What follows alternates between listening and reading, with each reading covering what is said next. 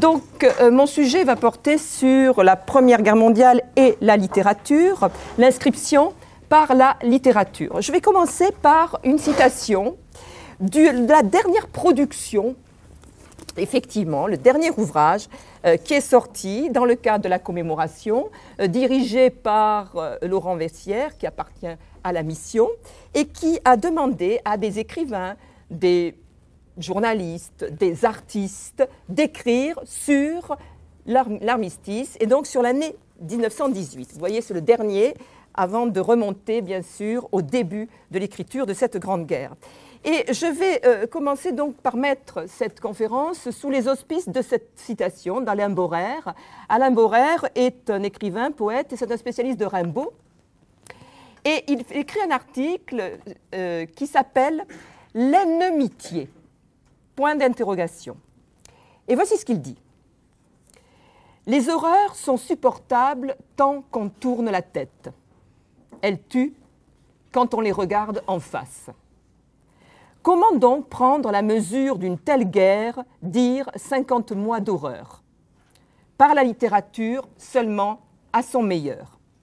Cet art majeur, avant de s'éteindre dans la vidéosphère, aura connu son efflorescence au XXe siècle, non seulement avec des géants, Proust et Joyce, mais encore par sa relation au grand réel historique et à trois reprises. C'est la littérature, à l'effigie de Solzhenitsyn, qui a fourni le levier par lequel renverser le régime communiste. La littérature qui, à travers Primo Levi, a pu approcher la Shoah est précisément là, sur ce point crucial de l'image en question, où le cinéma déclare son impuissance. C'est elle encore, tant d'écrivains mobilisés auraient pu former un régiment, effectivement, énormément d'écrivains ont été mobilisés pendant cette grande guerre, et elle seule qui a su restituer la dimension sensible de la grande guerre, et non pas le cinématographe, ce qui sera contesté effectivement par mon collègue. Son et image mise au point focal, voici une séquence en langue filmée par Maurice Genevoix.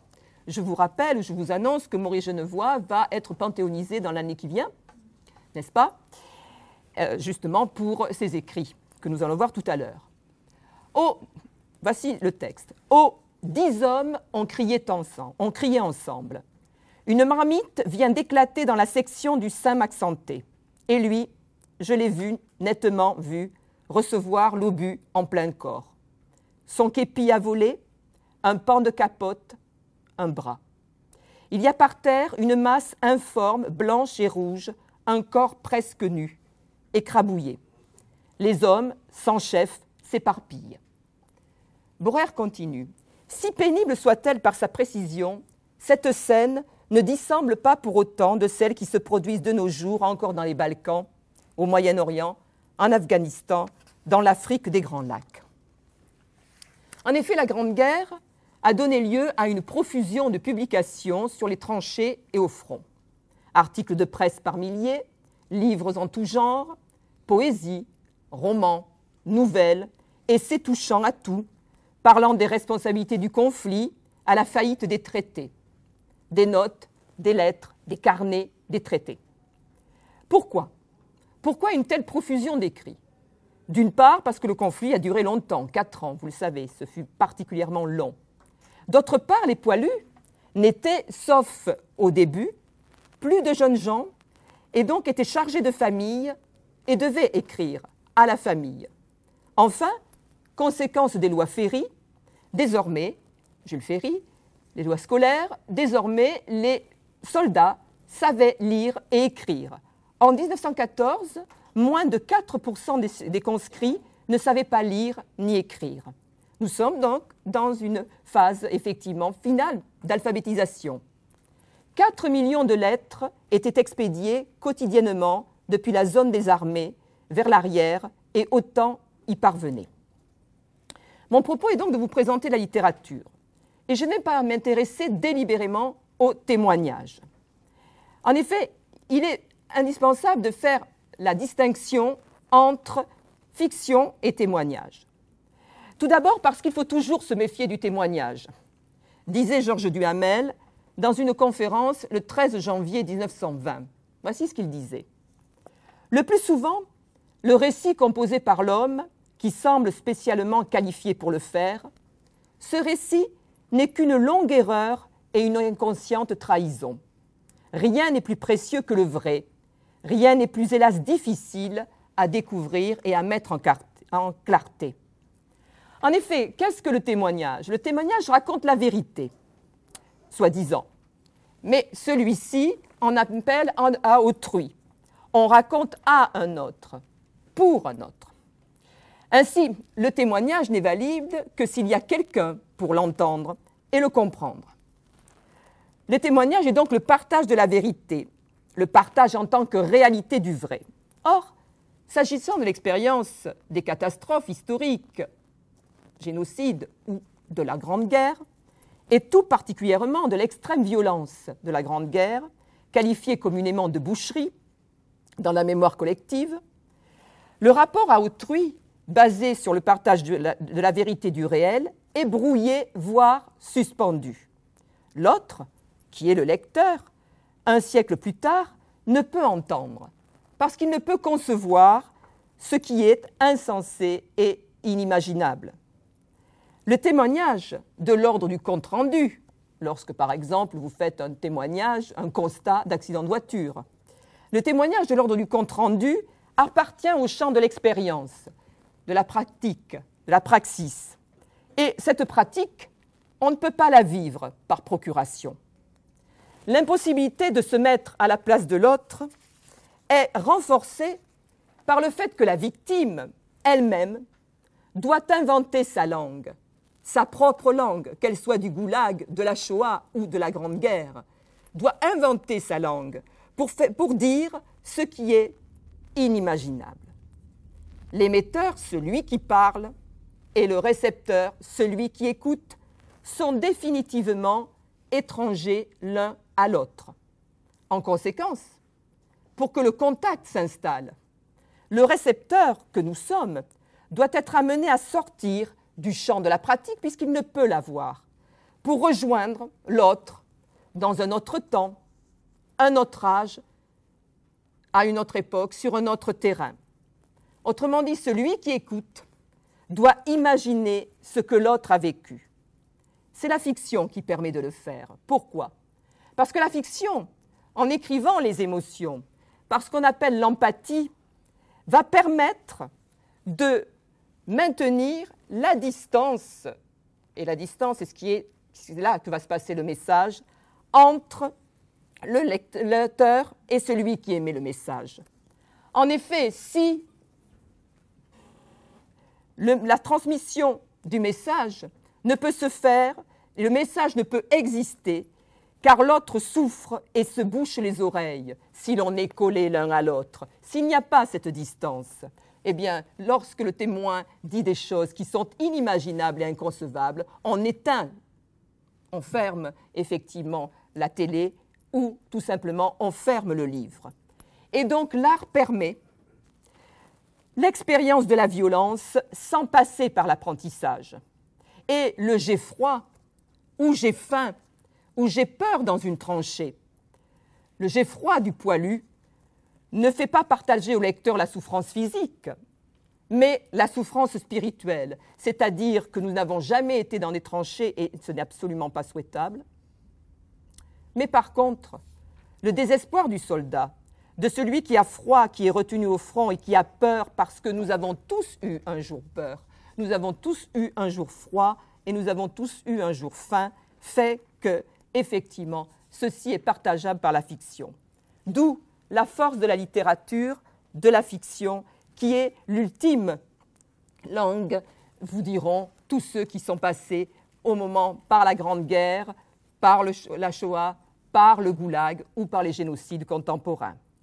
C'est ce que Aragon appelait le mentir vrai.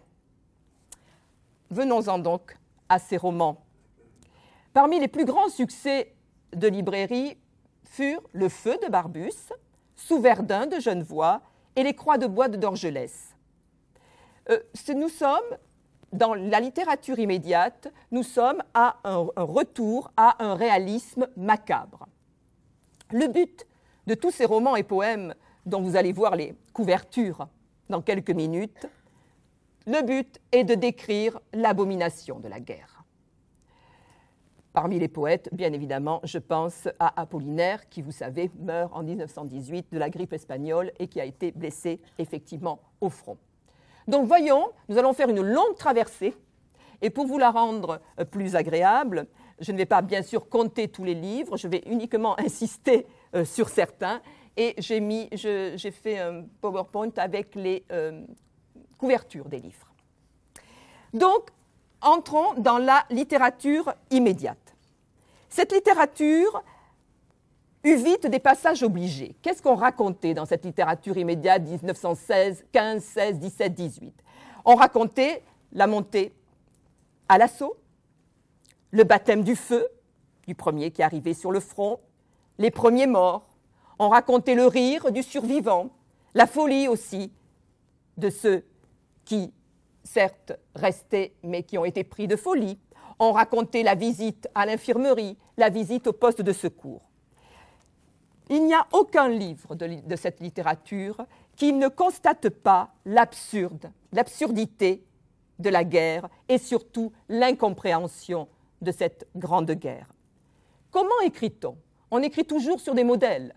Hein? Le modèle, mes étudiants qui sont présents s'en souviennent, parce qu'ils l'ont eu en cours, le modèle, c'est effectivement Fabrice, le passage de Fabrice del Dongo dans la château de Parme à Waterloo. C'est ce qu'écrit Stendhal sous Napoléon. Je lis. Nous avouerons que notre héros était fort peu héros en ce moment. Toutefois, la peur ne venait chez lui qu'en seconde ligne. Il était surtout scandalisé de ce bruit qui lui faisait mal aux oreilles. L'escorte prit le galop, on traversait une grande pièce de terre labourée située au-delà du canal et ce champ était jonché de cadavres. Les habits rouges, les habits rouges criaient avec joie les hussards de l'escorte. Et d'abord Fabrice ne comprenait pas. Enfin, il remarqua qu'en effet, presque tous les cadavres étaient vêtus de rouge. Une circonstance lui donna un frisson d'horreur. Il remarqua que beaucoup de ces malheureux habits rouges vivaient encore.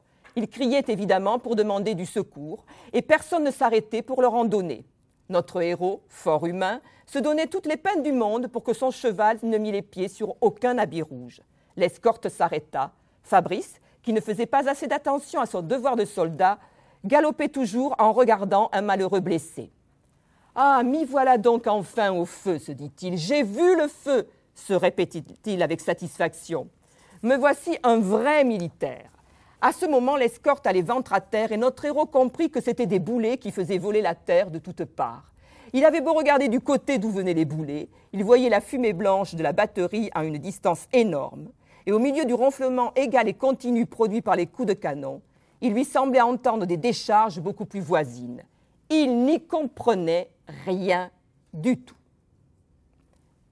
Nous sommes ici dans la construction par Stendhal du premier, du tout premier anti-héros. En effet, Stendhal, nous ne sommes pas du tout dans l'héroïsation, excusez-moi. Et il faut vous dire qu'à la fin de cet épisode, il est à Waterloo, effectivement, eh bien, euh, Fabrice s'endort sur le champ de bataille. Donc ici, nous sommes, euh, Stendhal est le modèle de tous ces écrivains qui vont effectivement écrire après la Première Guerre mondiale et qui vont imiter ce passage qui est un passage mythique et que l'on appelle les habits rouges, les habits rouges. Parce que bien évidemment, ce sont les habits effectivement des Autrichiens et de, ceux qui sont en face, mais aussi ils sont rouges, rouges du sang, bien sûr, de la guerre. Donc, venons-en au thème et aux représentations. Qu'est-ce qui est raconté? Tout d'abord, il faut se rappeler que, bien évidemment, euh, un garçon, les garçons, sont élevés pour faire la guerre. Donc, que ces écrivains, n'est-ce pas, ne vont pas ne vont pas remettre en cause euh, ce pourquoi ils ont été élevés. Effectivement, on a élevé euh, pendant très très longtemps les garçons pour faire la guerre, pour partir à la guerre. Alors qu'est-ce qu'ils racontent? Il raconte tout d'abord des hommes sous oppression. En effet, il raconte le rôle des chefs, de la gradaille, comme ils disent. Ils racontent le rôle des galonnards, c'est-à-dire ces supérieurs qui ont des galons, mais bien évidemment, ils font la séparation entre cette gradaille, ces gradés, et les soldats, parce que bien évidemment, ils racontent le principe d'inégalité. Au front, la guerre, c'est effectivement un lieu où les inégalités, les discriminations, bien évidemment, sont flagrantes. Ils racontent le rôle de la hiérarchie. Ils racontent également l'exigence de résultats, exigence de résultats pour les poilus, qui n'est pas la même, bien sûr, pour les gradés. Il raconte aussi les exécutions sommaires de ceux qui se révoltent et surtout de ceux qui se refusent d'obéir aux ordres. Il raconte la peur, il raconte la fuite, il raconte également ce qui fut banal, le recours à la force. Le recours à la force dans les escadrons, euh, dans les cohortes les, escouades pour effectivement eh envoyer les poilus au front. Également, tous ces ouvrages je raconte le courage des hommes.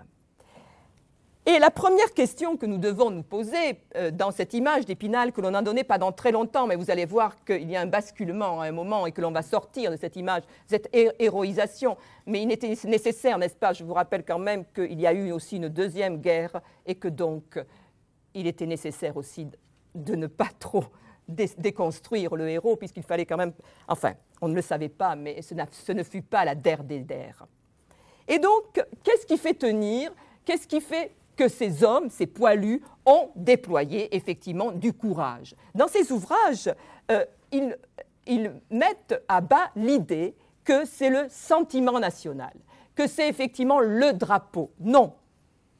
En effet, ce n'est pas le drapeau ou l'amour de la patrie qui, effectivement, ont fait tenir ces soldats, nous racontent les, romanciers. Si les soldats parviennent à surmonter la peur handicapante, s'ils réussissent le plus souvent à maîtriser ceci, ceci n'est non seulement dû à la prise d'un cadre institutionnel, c'est-à-dire soit vous y allez, soit effectivement on exerce des sévices euh, sur vous ou on vous fusille, mais aussi grâce à la pression du groupe, à la pression morale exercée sur chaque individu par ses camarades. Le courage du combattant puise sa source dans l'esprit de corps, la solidarité, la camaraderie. C'est très important. Et la présence des frères d'armes, tel est le terme, l'oblige à remplir son devoir. Comme tout combattant, le combattant est un, comme tout homme, excusez-moi, le combattant est un animal, entre guillemets, sentimental. Il est affamé de considération et dans tous les livres transparaît ce qu'on appelait à l'époque d'ailleurs le courage d'amitié.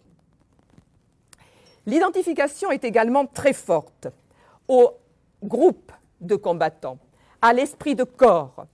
Et l'on voit ces poilus, et ce qui est vrai dans la réalité, euh, prendre des risques énormes pour aller récupérer l'emblème. L'emblème, non pas le drapeau, le bleu, blanc, rouge, mais effectivement l'emblème du régiment. Ça, c'est très, très important, effectivement, au, moment euh, des combats. Et également, on s'aperçoit dans ces ouvrages que, euh, en cas de danger, l'égoïsme fait place au don de soi. La vie d'un camarade justifie tous les sacrifices. Mais, mais, mais, il n'y a pas que cela. Il n'y a pas que cette image d'épinal sur le courage, effectivement, des soldats. En effet, ce sont des hommes simples qu'on a simplifiés encore. Et donc, par la, force des, seule force des choses, vous avez des instincts primordiaux qui s'accentuent. Par exemple, l'instinct de la conservation. Et qui dit il faut survivre, et donc vous avez l'égoïsme aussi qui apparaît dans ces ouvrages. Vous avez l'espoir tenace de survivre malgré tout. Vous avez la joie, très simple, de manger, de boire, de dormir, de voler également parfois parce que pour manger, eh l'autre est en train de finir ses jours, eh l'on vole le pain ou l'on vole ce qu'il a effectivement dans sa musette. Et donc là aussi, ces romans nous montrent que le sentiment de solidarité se perd également au combat. Ces romans nous montrent également les 100 visages de la peur. La peur au front, la peur au feu, lorsque l'on part, bien évidemment, à l'assaut, la peur se manifeste par les trahisons du corps. Bien évidemment, les fuites, les jambes molles, les jambes qui se dérobent, les mains tremblantes, la pâleur, la diarrhée, etc., etc. On a peur lorsqu'on fait la patrouille. On a peur de la solitude.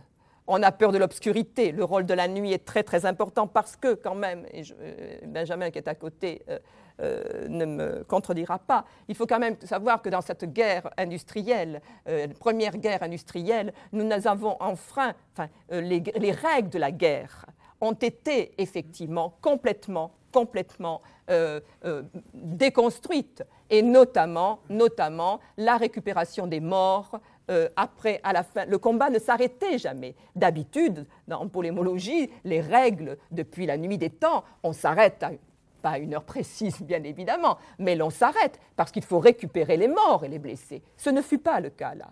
Ce ne fut pas le cas dans cette Première Guerre mondiale. Donc, vous avez, la, proximité du danger qui est extrêmement prégnante dans ces romans. Vous avez également l'épuisement nerveux, la folie. Vous avez aussi les moyens qui sont employés pour résister et qui sont écrits dans ces romans. Le bouclier alcoolique, bien évidemment. Boire, boire pour pouvoir y aller. Ce bouclier alcoolique est d'ailleurs fourni par le gouvernement. Le pinard est fourni par le gouvernement. Vous avez aussi euh, le dopage essentiellement par l'alcool, alcool pour tenir, alcool pour agir, alcool pour viser et tirer, alcool pour oublier. Vous avez également, à partir de 1917, euh, lorsque, euh, en novembre 1917, lorsque Georges Clémenceau confie à Mordac la, question de la sexualité et de l'hygiène effectivement sexuelle aux armées, vous avez l'organisation mais très tardive, parce que euh, jusqu'en novembre 1917, il faut savoir qu'il n'y avait pas euh, de, euh, bordel de campagne. cela n'existait pas. Hein, c'est-à-dire que tout simplement, euh, il y a eu, ça a été foudroyant, il y a eu une augmentation, euh, notamment à partir de l'année 1915, des maladies sexuellement transmissibles, euh, puisque les, femmes, les prostituées qui arrivaient au front, c'était un abattage et, et il n'y avait aucune mesure d'hygiène. Et donc il y a aussi mis en place, à partir de novembre 17, de ces bordels de campagne où il y a des mesures d'hygiène à la fois pour les prostituées mais et également pour les soldats. Que nous raconte-t-on également? On nous raconte le refuge dans la folie. On nous raconte la peur d'y rester. On nous raconte la disparition de toute espérance. Et font que certains, effectivement, et on nous raconte cela, certains hommes, certains poilus, s'affaissent, renoncent à lutter. Cela est raconté également. Enfin, dernier point, un dernier thème, c'est le fait que euh, l'on assiste, et dans les romans cela est également écrit, euh, on assiste à un regain de religiosité. Il y a multiplication des signes extérieurs de religiosité, des religions. La spiritualité augmente chez les hommes qui se sentent menacés. Ce que je dois dire, c'est que dans la littérature immédiate, c'est-à-dire 1915, 16, 17 18, 19, 20, j'appelle littérature immédiate jusqu'en 1929 et je vais expliquer euh, pourquoi. Euh, il faut dire que les auteurs et les narrateurs ont été soldats. Ils ont été au front, ce qui est euh, important. le premier grand succès, c'est bien évidemment le feu euh, journal d'une escouade, euh, journal d'une escouade d'Henri Barbus, euh, que certains ont étudié. effectivement, il s'agit là du feu d'Henri Barbus, qui va obtenir le Goncourt en 1916. Ensuite, vous avez, voilà, vous avez le feu d'Henri Barbus, ici, qui va obtenir le, Goncourt en 1916. Ensuite, vous avez celui que l'on va célébrer l'année prochaine, euh, l'année prochaine, à savoir Maurice Genevois. Vous voyez ici, c'est l'ensemble, c'est ceux de 14, mais le grand livre, c'est en avril 1916 et c'est sous Verdun en avril 1916. Et d'ailleurs, c'est pour cet ouvrage que euh, euh, Genevois sera panthéonisé l'année prochaine. Entre autres. Et vous voyez, il y a écrit Nuit de guerre, Au seuil d'Iguitoun, septembre 1918, La boue, 1921, Les éparges, septembre 1921. Et tout cela, euh, cet ouvrage, tous ces, tous ces livres sont euh, euh, rassemblés en 1949 dans, effectivement, ceux de 14. Ensuite, vous avez un ouvrage, je pense que tu vas, voilà, Benjamin va en parler, le Roland d'Orgelès, Les Croix de bois. Ensuite, vous avez vous avez ici Léon Verte, euh, Clavel Soldat. Nous sommes en 1919 à la sortie de la guerre. Et puis vous avez des ouvrages aussi de l'ennemi, écrits par l'ennemi, et notamment celui d'Ernst Junger, euh, Orage d'acier, n'est-ce pas La métaphore euh, est extrêmement explicite sur ce qu'était le front, bien sûr, à l'époque. Et nous sommes en 1920. Ensuite, j'ai mis un un ouvrage, parce qu'il ne faut pas oublier dans cette littérature, même si elle est très très très peu connue, et elle fut quand même moins importante, mais les ouvrages des tirailleurs sénégalais, bien sûr des soldats coloniaux, de ceux qui viennent des colonies. Et là, vous avez Bakary Diallo, euh, qui est un berger peul, et qui euh, sort cet ouvrage en 1926, Force Bonté. Ce n'est pas un ouvrage qui effectivement se révolte contre. Euh, c'est un ouvrage extrêmement docile. Euh, voilà, euh, on ne, peut pas, on ne peut pas voir une volonté chez Diallo de contester son rôle, effectivement, de contester l'usage, l'utilisation de l'armée coloniale et des tirailleurs sénégalais. Ensuite, vous avez l'ouvrage qui, à mon sens, est le plus important, enfin des grands euh, de, cette époque-là, nous sommes en 1928. Je pense que beaucoup de nos étudiants l'ont lu. Il s'agit bien sûr de À l'Ouest, rien de nouveau, euh, d'Erich Maria Remarque. Et celui-ci est très important parce que, parce que, certes, il est de l'ennemi, mais là n'est pas la question, mais parce qu'il entreprend véritablement une entreprise de déconstruction. Et on avait 20 ans, et vous nous avez abîmés, vous nous avez pris nos 20 ans. Donc c'est majeur. C'est majeur dans l'histoire de la littérature, c'est majeur le tournant que prend effectivement l'histoire littéraire avec, euh, euh, Maria euh, Remarque. Ensuite, vous avez L'adieu aux armes d'Ernest Hemingway, bien évidemment, l'auteur qui, compte son, qui, était, qui, était, sur le front, hein, qui était ici, en Italie notamment. Et vous avez, alors, vous voyez, ce, nous étions des hommes, euh, qui, est, donc, qui est sorti en 1929, qui a été complètement d'ailleurs occulté. Euh, c'est un livre que Hemingway relisait tous les ans. C'est un livre fondamental. Fondamental. Parce que là, comme dit Hemingway, vous n'avez, vous n'avez, ce n'est pas un témoignage, c'est un roman, c'est un Australien.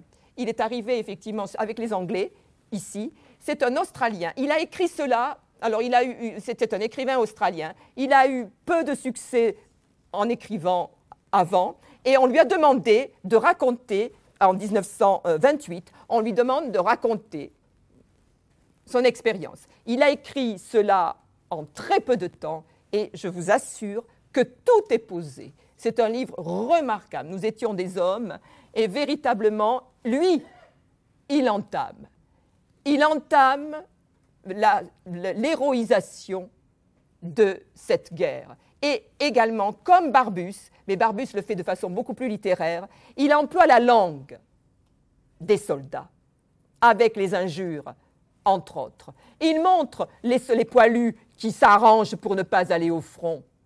Et il, montre, et c'est vraiment un très très grand ouvrage qui a été réédité euh, à cette occasion.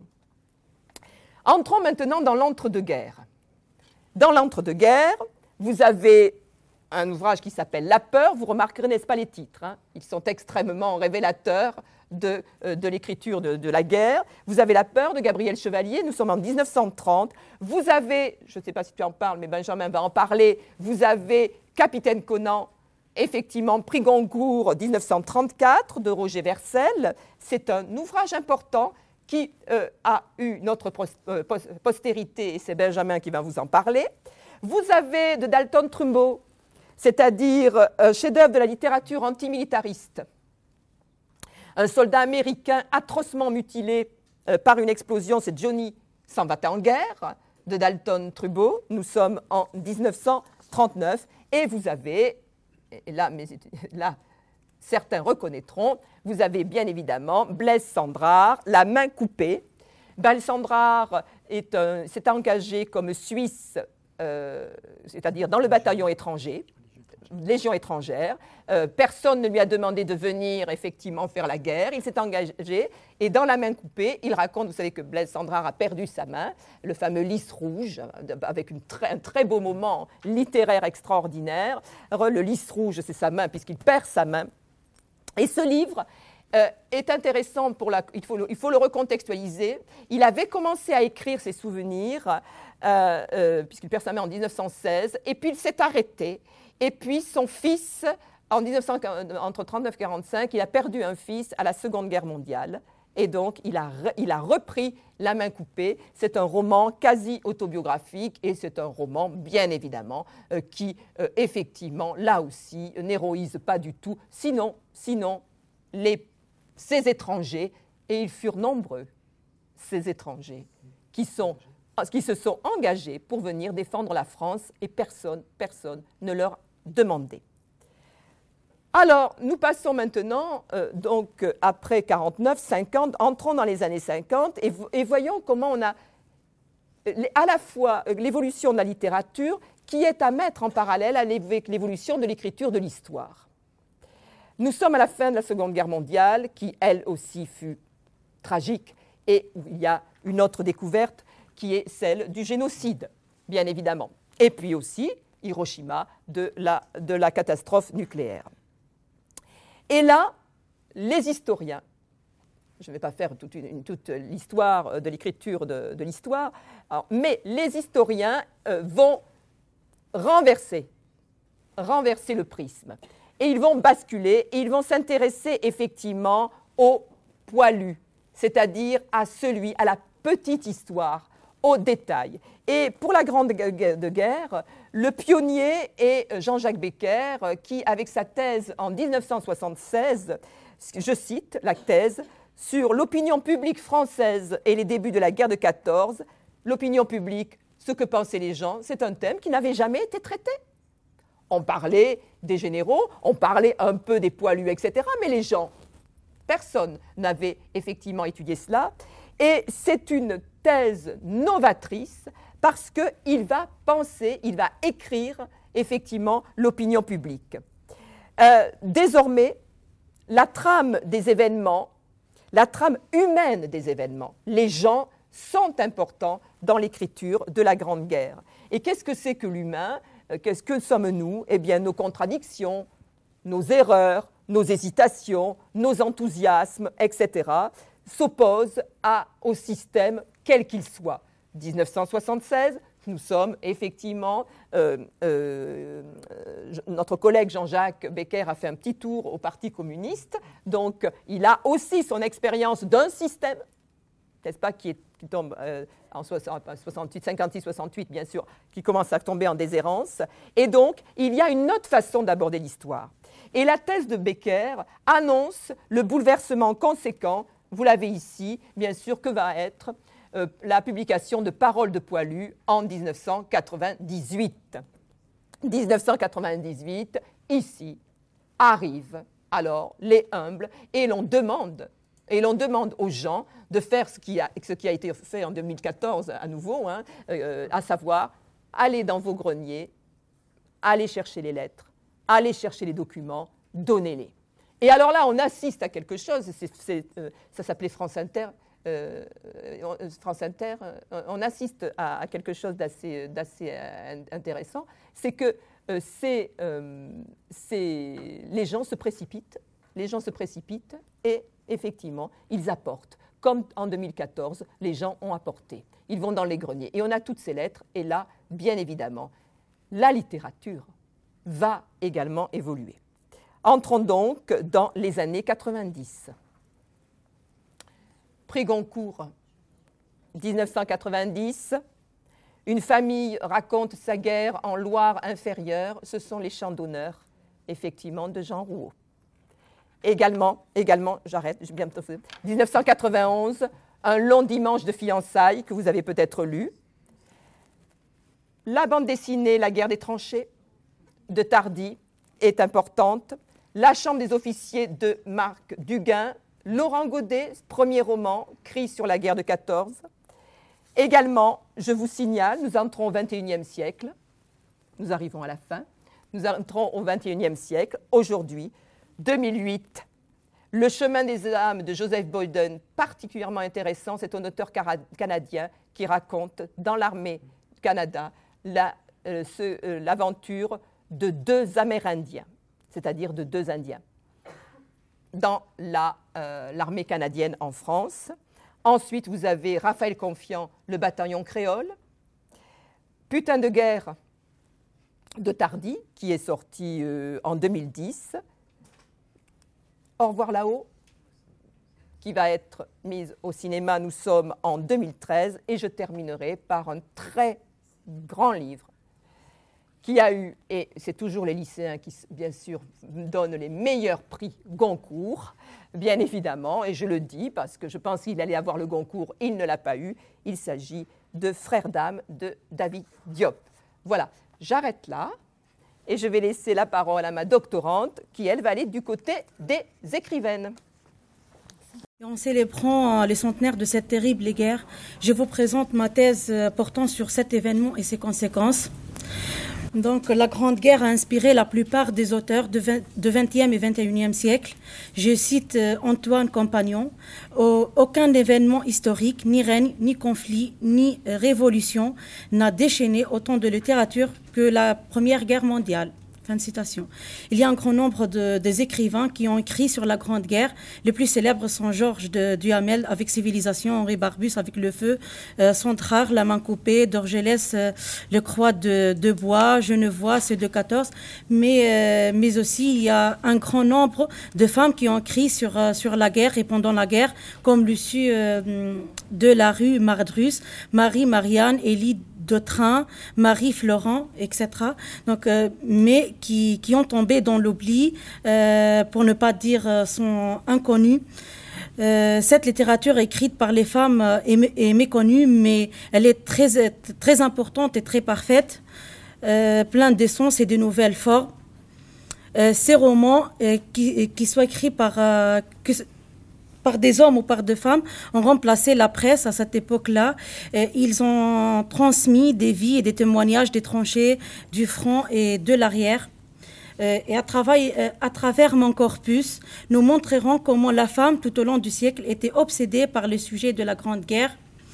Euh, nous verrons comment et pourquoi elle a écrit et continue jusqu'à aujourd'hui à écrire sur ce sujet.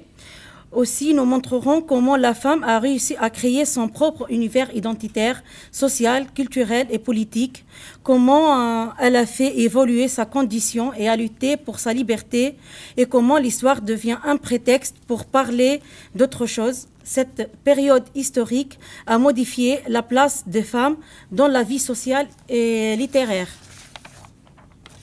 Euh,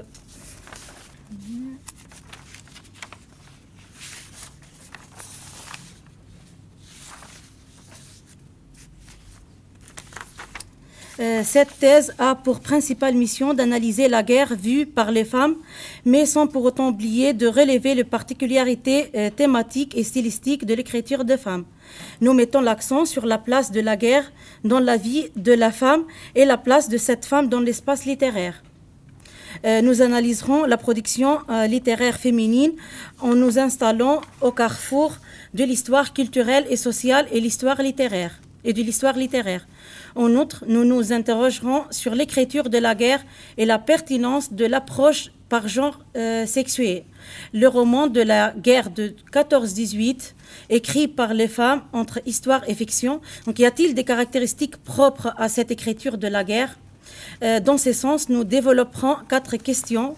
La première question est observer et vivre la Grande Guerre d'où nous montrerons la souffrance physique et morale de la femme pendant la guerre et nous allons mettre l'accent sur les différentes figures dessinées par les écrivaines.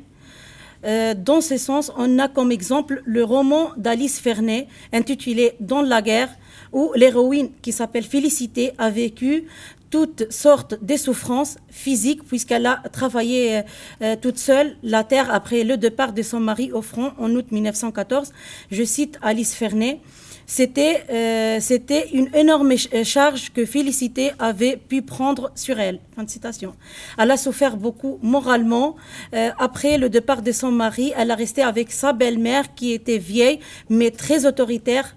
Et malgré ça, Félicité était toujours bonne et toujours gentille face à cette méchanceté. Félicité a un fils de deux ans et, et a à la maison toute seule d'une fille après le départ de son mari. Elle était fidèle, euh, elle, était très fidèle, mais aussi, mais aussi elle était euh, très bonne maman. Félicité est le symbole de la victoire et de le sacrifice de femmes pendant la guerre. Elle vivait un enfermement total, un, euh, un enfermement dans l'espace et dans le corps.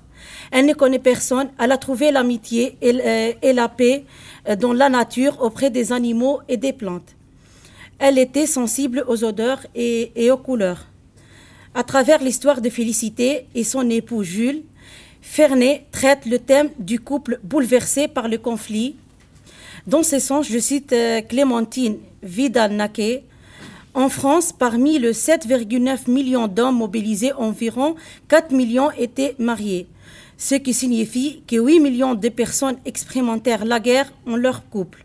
Le conflit, parfois qualifié de, euh, catastrophe euh, sentimentale, aura donc secoué un nombre considérable d'histoires conjugales. Fin de citation. Aussi, nous intéresserons aux activités et aux comportements des femmes qui sont analysées et jugées. Comme le sait tout le monde, euh, les femmes pendant la guerre ont remplacé les hommes dans tous les domaines. Elles, elles ont travaillé dans les usines, dans les champs, dans les hôpitaux, elles ont conduit les tramways.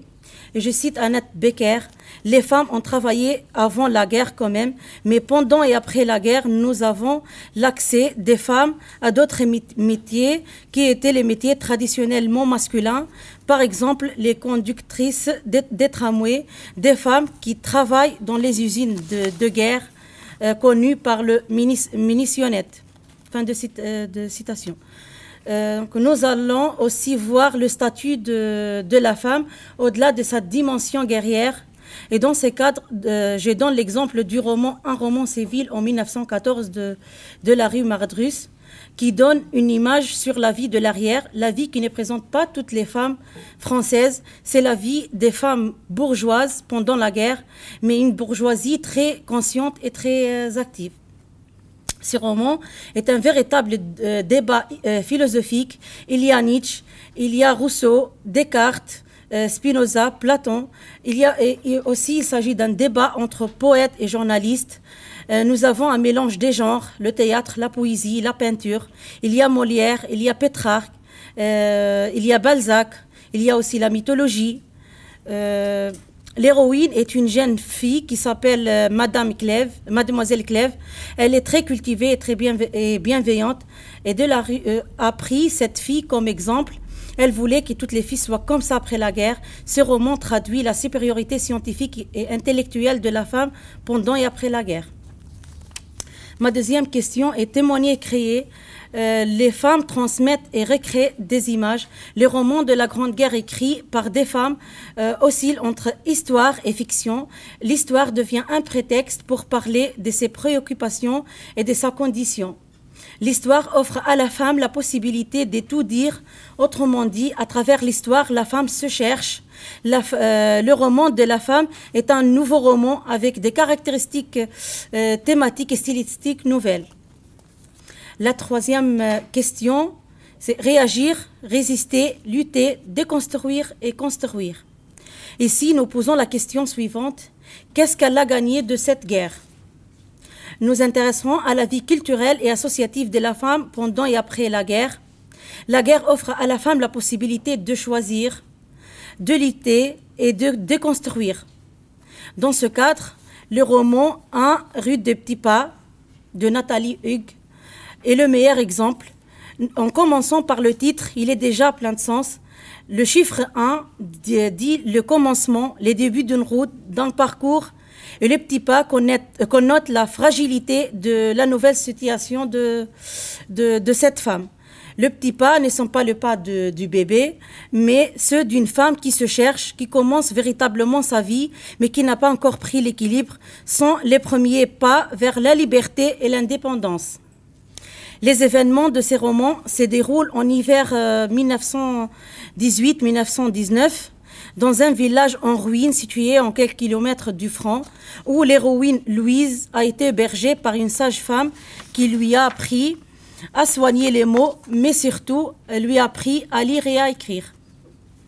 La sage-femme est une allégorie pour dire la guerre, pour dire le commencement d'une autre vie, euh, pour dire la lumière et le jour. L'acte de l'accouchement est symbolique. Le roman s'ouvre sur un accouchement très compliqué. Ce n'est pas un accouchement ordinaire, mais un accouchement d'une nouvelle génération. Donc le chiffre 1 plus petit pas plus accouchement très difficile traduit la naissance d'une réalité autre que celle d'hier. Euh, la guerre devient inutile, un passage pour changer une réalité. Dans ce roman, le côté historique n'est pas assez développé. Dans ce roman, la femme se reconstruit dans un monde qui euh, réunit l'horreur et la peur à la solidarité et l'espoir. Euh, pendant, pendant la guerre, il y a aussi une revue euh, très importante à cette époque intitulée euh, La France féminine.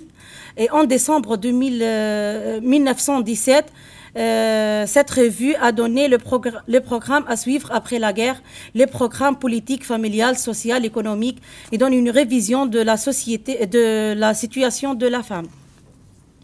La, la quatrième question sera révisiter et réviser les sujets de la Grande Guerre. Donc pourquoi la femme actuelle écrit sur la Grande Guerre après un siècle d'écart? Euh, C'est la littérature de commémoration. Comment l'écrivaine euh, d'aujourd'hui euh, voit cette guerre et remet en question ce sujet? Je pose la question suivante. La femme est-elle toujours en état de guerre? Réécrire la guerre est une métaphore. la femme, la femme combat contre deux guerres, la guerre contre un ennemi étranger, qui est l'allemand, et cette guerre est finie, et une guerre contre la société patriarcale qui restera toujours. La place de la femme a connu une évolution très importante pendant la guerre sur tous les plans, mais après la guerre, elle a connu un recul quand même. Le système patriarcal d'avant-guerre se, remet en, euh, se remet en place et les femmes sont priées à se remettre à faire des enfants pour compenser les nombreuses pertes humaines au front. Donc j'ajoute une autre chose. Euh, les écrivaines de mon corpus traitent des, euh, des, autres thèmes très importants comme la participation et l'engagement des étrangers de l'Asie et de l'Afrique, les coloniaux, à la guerre pour la France, malgré euh, le, grand rôle joué par ces soldats. Ils, ils ont été oubliés et délaissés. Je cite Gilles Montserrand, délaissés par la République les soldats coloniaux de 14-18 ont été les, grands absents des monuments aux morts qui, euh, qui ont couvert le territoire français éternel, euh, oublié, éternel oublié, Il était encore des commémorations du centenaire jusqu'à l'ajout tardif de l'opération Frères d'armes, bienvenue, mais qui aborde partiellement leur histoire. fin de citation. Et euh, cela était en 2014.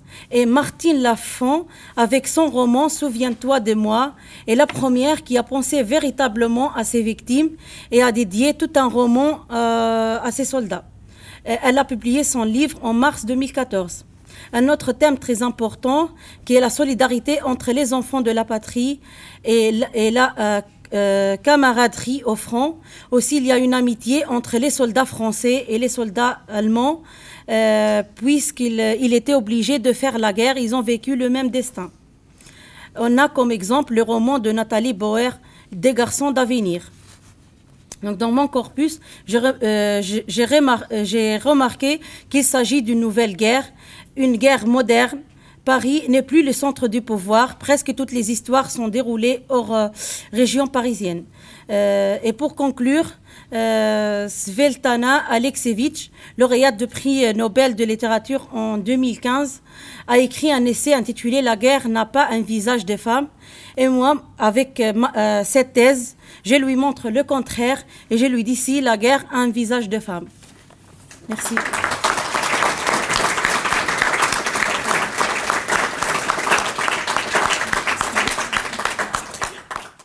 On va opérer la dernière rotation. Euh, et vous l'avez compris, hein, Sylvie vous en, a, parlé, je vais donc prendre le contre-pied total de ce qui a été dit lors de la première, de la première partie et rétablir quelques vérités si vous le, permettez. Euh, autant mettre un peu d'ambiance hein, pour finir euh, cette dernière, séance. Je vais vous parler du, rapport culturel entre la Grande Guerre et, et, le, et le, cinéma. Hein. Alors Sylvie a, parlé énormément de romans, donc je vais revenir un peu, un peu là-dessus. Je ne vais, pas détailler autant et aussi précisément que, que, ce qu'elle a, pu, qu'elle a pu faire. Je vérifie si j'ai une, si une connexion Internet derrière, parce que quand on parle de cinéma, c'est mieux quand même de vous montrer quelques, quelques extraits par, par moment, même si j'aurais pas le temps de vous les, de vous les commenter. Alors, euh, Sylvie vous a parlé hein, des, succès littéraires de la, de, la, de la Grande Guerre, elle vous a parlé de Barbus, elle vous a parlé de, Dorgelès. Sachez qu'à l'époque, hein, quand euh, des romans comme ça sont publiés, c'est un million, d'exemplaires hein, qui, sont, euh, qui sont vendus. Donc on est dans des, dans des tirages et des succès, des succès qui sont des succès immédiats et qui sont des succès qui, vont, qui vont durer. Alors immédiatement, pour donner un contre-exemple, le, succès euh, cinématographique de la, Grande Guerre, c'est un documentaire. C'est un documentaire produit par euh, les cinéastes britanniques en, 1916, au moment où se déclenche la, bataille de la Somme. Et c'est un, film qu'on estime aujourd'hui avoir été vu dans l'Empire britannique par plus de 20 millions de personnes. Hein, donc pour vous, donner, pour vous donner un peu le, rapport à l'échelle de, de, ce qui était vu euh, à l'époque. Alors, le rapport entre la littérature et le cinéma, il est évident. Hein. Vous avez, euh, Sylvie a cité quelques exemples. Vous avez euh, entendu parler, vous avez peut-être lu les, Croix de bois. Peut-être que vous l'avez vu euh, également. Un film qui a été produit dans les, années, dans les années 30. Vous avez entendu parler, et j'en parlerai un petit peu pendant quelques minutes pour vous donner un peu le contexte de production de ce film-là, Des Sentiers de la Gloire, de, Stanley Kubrick, 1900 hein, à 1957. Vous avez, je pense, plus vu comme moi que lu Un long dimanche de fiançailles de, de, de, pour la partie écrite et puis pour euh, Jean-Pierre Jeunet sur la partie, la partie filmique. Et puis, bien sûr, euh, Au revoir là. Donc, vous voyez que le lien, là, avec ces quatre, euh, quatre exemples, entre la littérature et le cinéma, il y a, un lien qui est, évident. Et il est d'autant plus évident que, comme la littérature, le cinéma, il a bien une prétention, c'est de montrer. Et en l'occurrence, là, de montrer la Grande Guerre. Or, ce qui se joue, et, Sylvie l'a dit de manière un peu, euh, un, peu sous-jacente en, citant Jean-Jacques Becker, c'est que euh, quand, les historiens s'intéressent à, un, fait, un fait historique, euh, ils viennent avec leurs émotions, ils viennent avec un contexte dans lequel, dans lequel ils vivent. Donc, la guerre de 14, depuis 1914, quand on commence à l'écrire, ben on ne l'écrit pas de la même façon en 1914, en 1918 ou en 2014 et en 2018. Et à ce titre, hein, ce n'est pas une science neutre, ça vous le savez, hein, l'histoire est tout sauf une science neutre et, encore moins exacte. Et c'est pas un hasard si on commence à écrire une histoire des combattants à partir des années 90, au moment où disparaissent les derniers témoins. Hein. il y a un, espèce de, jeu mémoriel, histoire-mémoire qui commence à, se mettre en place. Eh ben, je vous dirais que c'est pareil pour la littérature, finalement, et pour, et pour le cinéma. Quand vous regardez Barbus, quand le, Feu euh, est publié d'abord en feuilleton, puis après en, en ouvrage en, 1916, vous avez euh, une lecture qui est extrêmement ambivalente hein, pour celles et ceux qui ont en mémoire le, feu de Barbus. Sachez qu'on ne peut pas publier en 1916 des cris pacifistes, ça passerait pas hein, avec, la, avec la censure. Mais vous avez aujourd'hui, quand on lit Barbus, on fait immédiatement cette lecture-là. Or, à l'époque, quand vous regardez les lettres qui sont envoyées à, Henri Barbus, la lecture qui est faite par les femmes, par les hommes, etc., elle est beaucoup plus ambivalente que ça. Il y a une partie notamment des militants socialistes qui disent Ah oui, effectivement, il y a une dénonciation extrêmement forte de la guerre. Et puis vous avez pour un certain nombre de familles, notamment celles et ceux qui sont restés à l'arrière, un moyen de voir et de comprendre ce que vivent les époux, les fils qui sont restés mobilisés au front. Hein, donc ces premiers témoignages un peu véristes, euh, grand public, qui sort, euh, qui sort à ce moment-là. Moment vous avez aussi, pour toujours pour vous, dresser un peu cette, euh, cette linéarité de, l'histoire et cette, chronologie en fait de comment on montre la, montre la guerre, Le, deuxième moment euh, qui, se joue dans euh, la façon dont on va présenter la guerre et que Sylvie a, mis en, évidence, c'est les, années 30. si tu as cité effectivement Erich Maria Remarque, mais pu, on aurait pu vous citer aussi Giono, le grand troupeau. Hein. voilà. Et là, on est complètement dans de la littérature pacifiste et qui s'affirme, qui s'affirme comme telle. Et puis, vous avez cette dernière phase dans laquelle on est. Hein. Jean Rouault, tu l'as, tu l'as montré également, qui est la phase mémorielle. Eh ben, le cinéma suit ce mouvement-là. Hein. je dirais même assez complètement, de, manière assez, euh, assez, euh, assez extraordinaire. Le premier, le premier film qui, je pense, est, assez marquant dans, dans l'opinion publique et qui est encore considéré comme, comme un monument du cinéma, c'est J'accuse hein, d'Abel Gans, qui est euh, produit en, 1919 et qui est inspiré de Barbus. Hein. la trame narrative et la trame filmique de, de, J'accuse, c'est inspiré de, de Barbus. Sauf qu'on est en 19 peut pas être tout à fait encore dans un discours totalement pacifiste. Donc on va cultiver les mêmes ambivalences que, celles de, de Barbus. Donc le film va osciller entre euh, le sacrifice et euh, le pacifisme. Alors je ne vais, je vais pas vous diffuser les cinq minutes, prenez le temps si vous avez l'occasion de, de, le regarder, parce que ce, film, en fait, il va un peu servir de canevas à beaucoup de, réalisateurs dans les, années, euh, dans les années 30 et les années, les années 60, et vous avez une scène, deux scènes fameuses. Vous avez cette scène de transmutation des vivants et des morts. Hein. c'est euh, une, scène euh, qui est jouée par des anciens, par des anciens combattants. Et hop, voilà. Donc j'ai pas emprunté hein, les, DVD à la bibliothèque universitaire. Donc je, voilà, ça c'est dit. donc j'ai utilisé, j'ai utilisé, j'ai utilisé YouTube et vous avez cette scène. forcément, hein, il n'y a pas de son en 19, on joue de la musique, etc. donc voilà. Et donc je vous la commenterai après. Je vais Donc vous, vous, avez ce soldat qui monte la garde hein, sur, euh, sur ses camarades qui sont, euh, qui sont morts.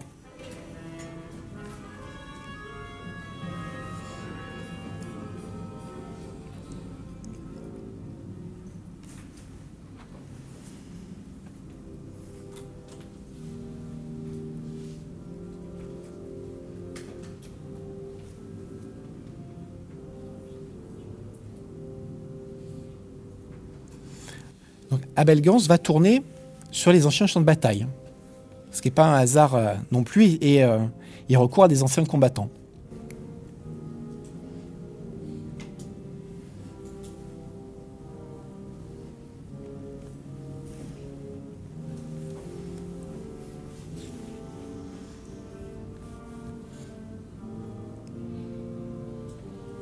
Voilà, vous avez déjà hein, euh, l'introduction de cette ambivalence-là, au, niveau du, au niveau du discours, hein, est-ce que le sacrifice des millions de soldats qui ont été tués sur le champ de bataille a servi à quelque chose? Donc vous avez déjà cette double lecture possible à partir de 19.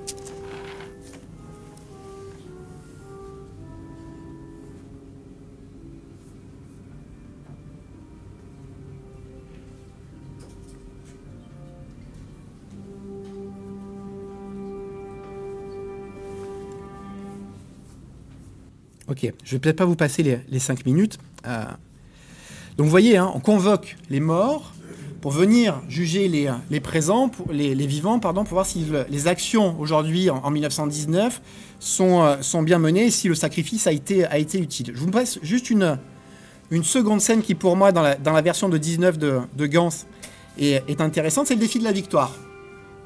Hein, donc, euh, juillet 1919, on fait, on fait, on fait défiler les troupes les troupes militaires françaises sous l'Arc de Triomphe. Et voilà ce qu'introduit euh, Abel Gans dans la version de 19 qui ne sera pas reprise dans la version de 1937, beaucoup plus pacifiste. Vous voyez Voilà. Il y a un double défilé. Hein, donc, euh, il y a vraiment cette idée de, euh, de sacrifice des morts pour que les vivants puissent continuer à vivre et de l'héroïsme combattant. Hein. Vous avez cette, euh, cette lecture-là dans le film d'Abel Gans. Euh, cette thématique du réveil des morts, des morts qui viennent demander des comptes aux vivants, vous le retrouvez dans la littérature dans les années 20. il y a un auteur en particulier et un livre qui, est beaucoup moins connu que, les autres, qui est le, le, Réveil des morts, publié par, enfin, écrit par Dorgelès en 1923, qui est un calque quasiment identique à ce que j'ai pu vous montrer là sur, sur la scène de, enfin sur la scène, les, quelques scènes d'Abel Gans. Hein, donc vous avez ces morts qui viennent juger les actions, les actions des vivants et demander des comptes sur leur, euh, sur leur sacrifice. Alors si je fais une chronologie rapide entre le lien entre le cinéma et la Grande Guerre pour comprendre l'héritage contemporain, il faut savoir que dans les années 20, hein, ce qui se produit très très rapidement, 19-20, c'est une démobilisation culturelle très très forte. Hein. On n'a plus du tout envie d'entendre parler de la guerre. On, a envie de passer euh, immédiatement à, autre chose. Et puis il y a un, événement euh, littéraire qui euh, vient scander ce, cette passation, c'est le prix Goncourt en 19. Hein. il y a deux auteurs qui sont en concurrence, c'est Dorgelès et, Proust, et c'est Proust qui obtient le, Goncourt. Donc vous voyez, hein, par, ce, par cette symbolique, on a envie de, tourner la page. Et ben, le, cinéma fait la même chose. Hein. il y a une baisse de, la production filmique à partir des, des années 20.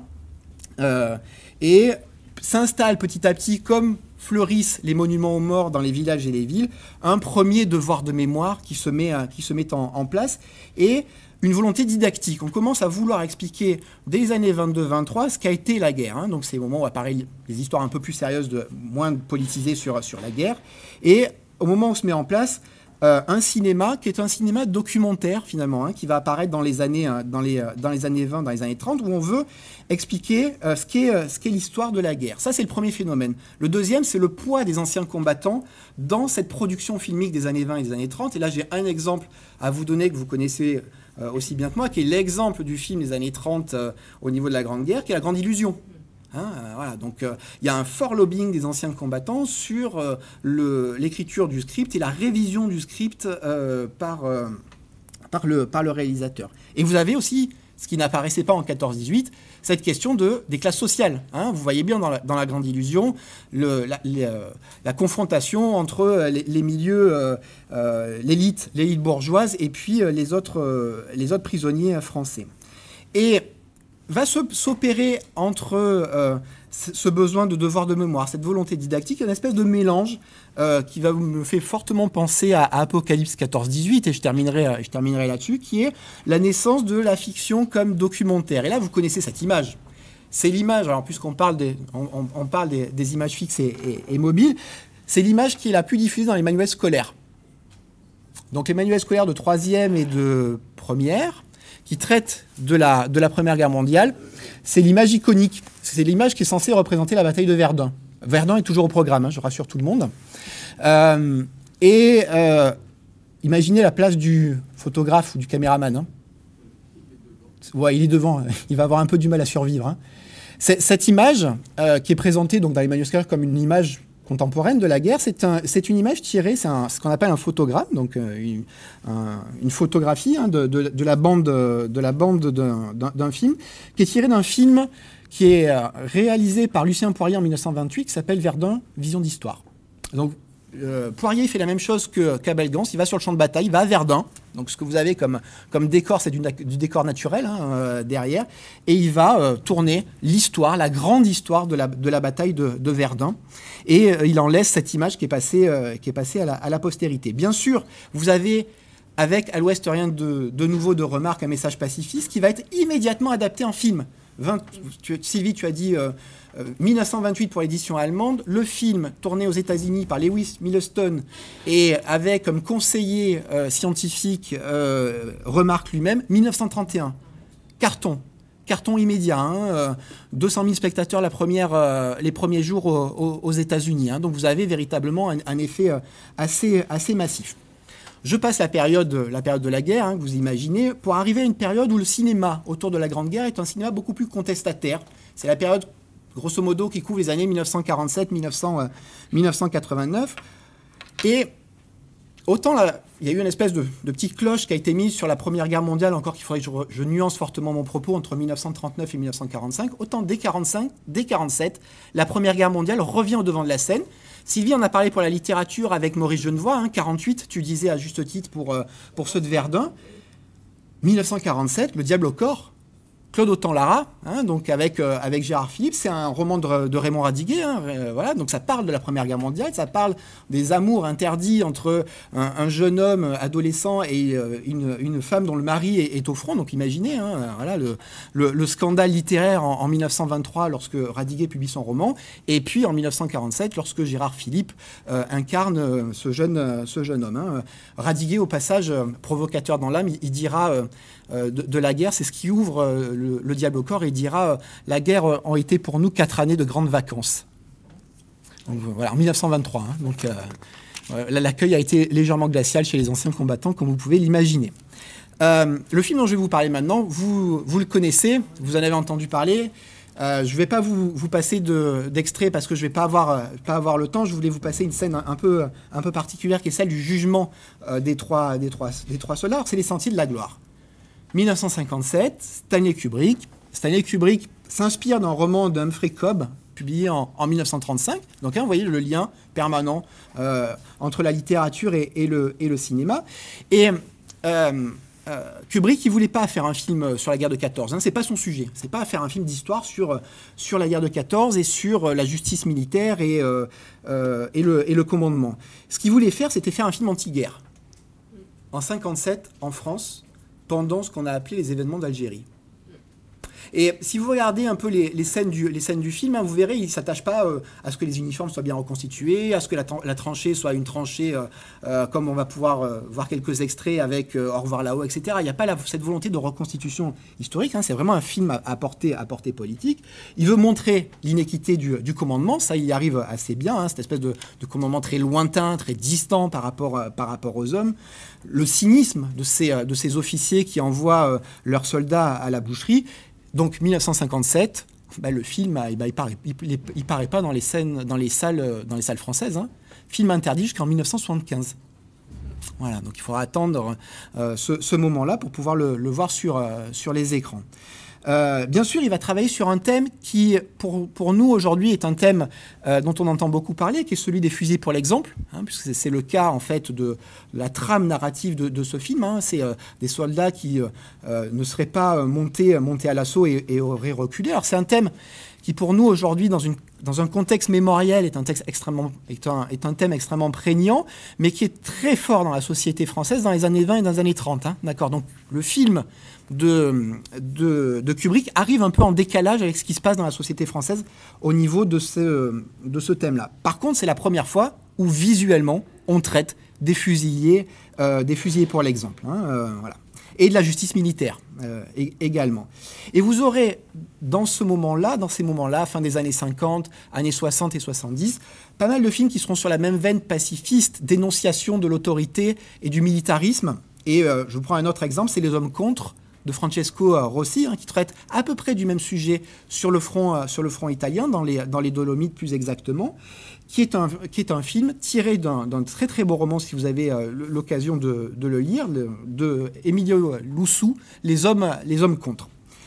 Euh, J'évolue, j'avance un petit peu plus dans la, dans séquence chronologique et euh, dernier nouveau moment qui se, qui se met en place à la fin des années 80, début des années 90, c'est la séquence mémorielle, j'ai envie de vous dire. Il y a un grand film euh, français qui ouvre le, qui ouvre le bal, c'est La vie et rien d'autre de, Tavernier, hein, euh, avec euh, Sabine Azema et, Philippe Noiret, qui traitent de la question des disparus. Hein, près de 600 000 corps de, combattants français n'ont pas été, pas été retrouvés. Hein, et donc ce film montre la désespérance de deux, de deux femmes à, sillonner les anciens champs de bataille et à essayer de trouver désespérément leur, les restes de, de leurs époux ou, euh, ou, amoureux. Et bien sûr, on est au moment où, sur cette question des, euh, disparus, se pose la question de la création du soldat inconnu, 1919, 1920, pour attendre la loi de 1920 pour la création du soldat inconnu. Et on a ce, cette histoire également qui traverse avec cet officier qui est chargé, euh, devant trois cercueils, de choisir lequel ira rejoindre l'arc de triomphe. Donc on entre avec euh, la vie d'autre dans cette dernière période de fluctuation de, la mémoire où, là aussi, on va suivre ce qui se passe en histoire. Hein, euh, on va mettre en scène énormément, c'est la première apparition un peu forte de la violence de la guerre la violence du combat, qui est un thème qui devient prédominant dans une partie de l'historiographie française. Hein. Les historiens, à partir des années 90, travaillent énormément sur les témoignages et ils s'intéressent à quel est le quotidien euh, euh, du, soldat, comment ont vécu les combattants? C'est une question qui continue à diviser, on pourra en parler si vous voulez autour d'un verre, euh, de manière très brutale et très violente la société des, historiens. On va dire c'est des petits débats, oui, mais alors je peux vous assurer que l'arrière-coulisse ou l'arrière-cuisine est, assez peu, est assez peu présentable. Et c'est un débat qui justement s'est recristallisé en 2017 hein, quand il a fallu faire un texte pour la présidence de la République sur comment on va commémorer l'année 17 et puis les mutins quand euh, une partie des historiens français explique que c'est le consentement que les, soldats et la nation a largement consenti à la guerre pendant 4 ans, et quand de notre côté, on va vous dire que c'est la contrainte militaire. C'est difficile à, trouver un, front commun, si je puis me permettre. Donc, voilà, on suit cette, écriture de l'histoire, cette arrivée des, témoins de manière massive euh, dans le cinéma, et le film le premier film qui donne le, tempo sur cette violence de guerre, c'est Capitaine Conan, dont a, parlé Sylvie. Hein, euh, pareil, on retrouve, Tavernier, roman euh, adapté de, Roger Versel. Euh, hop, du coup j'avance, voilà. qui va montrer la violence hein, des, combats. Non pas le choix de, Tavernier est extrêmement intéressant. Il ne va pas montrer les tranchées. Hein. Il va choisir d'aller sur un front euh, qu'on considère comme, périphérique. Hein. C'est ce qui se joue à la fin de la Première Guerre mondiale du côté de, la Bulgarie. Et il va montrer cette violence de guerre. Et le passage que je vous ai choisi euh, dure 50 secondes. La difficile réinsertion des anciens combattants dans la société et là, ce qu'on appelle la brutalisation, c'est-à-dire la violence subie par les hommes, mais également donnée par les hommes et qui agite, euh, les, soldats et la société des années 20. Alors. Viens tuer, viens continue, tu m'intéresses. Maintenant, maintenant qu'on n'a plus besoin pour planquer derrière, t'as toute une ménagerie de pantins qui se donnent des droits, là. Hein, maintenant qu'ils n'ont plus la chiasse du matin au soir et du soir au matin. Allez hop, trois ans ferme. Pour avoir vidé la caisse d'une boîte à macro, c'est quand même un peu raide. Tu penses à tous ces généraux qui se sont buter 80 missiles en 20 minutes Tout le monde s'est battu. Tout le monde Non, pas tout le monde. Tu es un type dans le tas quand toute la tranchée appuie sur la gâchette, n'importe qui peut faire ça. Les bombes, les canons, les mitrailleuses, la mort à l'aveuglette, n'importe qui peut. On y allait au couteau, on y voyait blanc de l'œil aux frères et on crevait. Car un poilu qui tiendrait contre un, train blindé, tu ferais lâcher à l'idée d'être éventré d'un coup de surin. Tu es un type en foutant la verte à tout le régiment, c'est ça le vrai boulot. Et on se l'est tapé, nous, à peut-être 3000 types. Et c'est nous qui l'avons gagné cette putain de guerre, nous, les 3000. Et les autres Les autres, ils l'ont fait. C'est fini, Conan. Y'a ils ont changé. Faut s'adapter maintenant.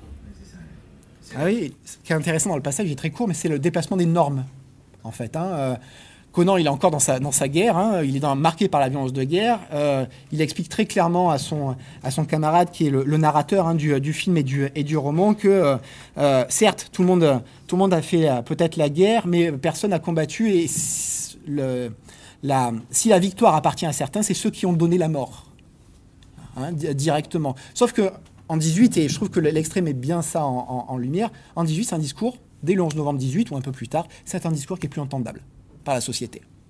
Hein, donc forcément, on va passer à un autre registre culturel et c'est pour ça que je voulais vous montrer ça. Deuxième film, j'en ai parlé, j'y reviens pas, Un long dimanche de fiançailles euh, de, Jean-Pierre Jeunet. Donc là, on va rentrer sur, euh, sur euh, une volonté de montrer la guerre des tranchées et toute la violence de la guerre des tranchées. Donc j'avais le choix de vous montrer Un long dimanche de fiançailles, Au revoir là-haut. Je vais vous montrer Au revoir là-haut. D'accord? Parce que voilà, c'est. c'est un choix esthétique, à mon avis, qui est plus abouti que, que Jeunet. Euh, et vous allez voir hein, euh, le, passage, ce que peut être une guerre, une guerre montrée euh, au XXIe siècle. Donc,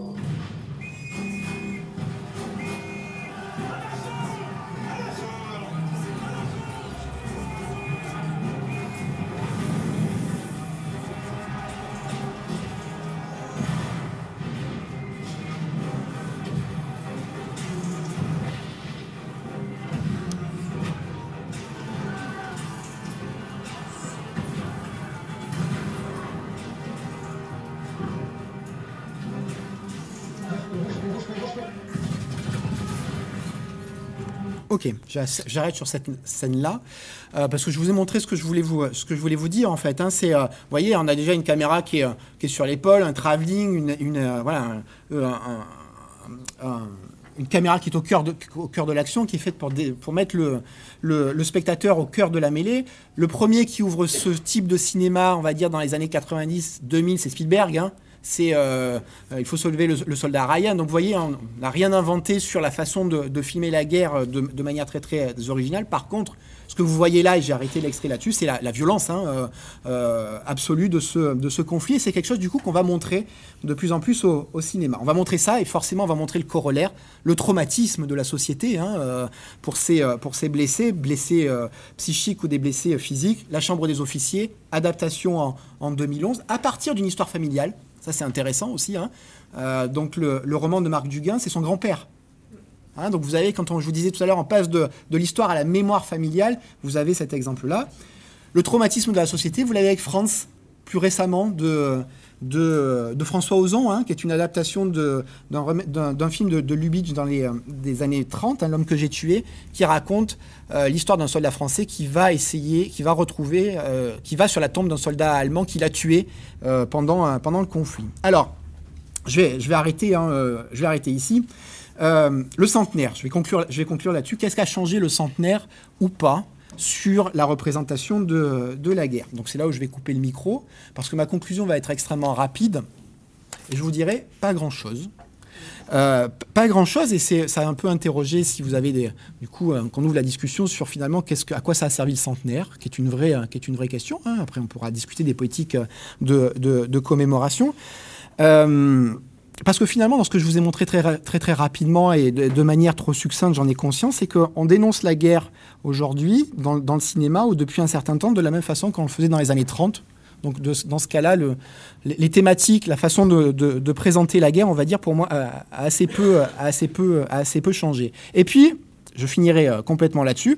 On a, on a tendance à, à, faire la même chose que ce que je faisais également dans les années 30, à faire du docu-fiction. Hein, je vous ai parlé de, Lucien Poirier. Et euh, le, succès emblématique de visuel du centenaire, c'est Apocalypse 14-18. Hein, euh, vous l'avez vu?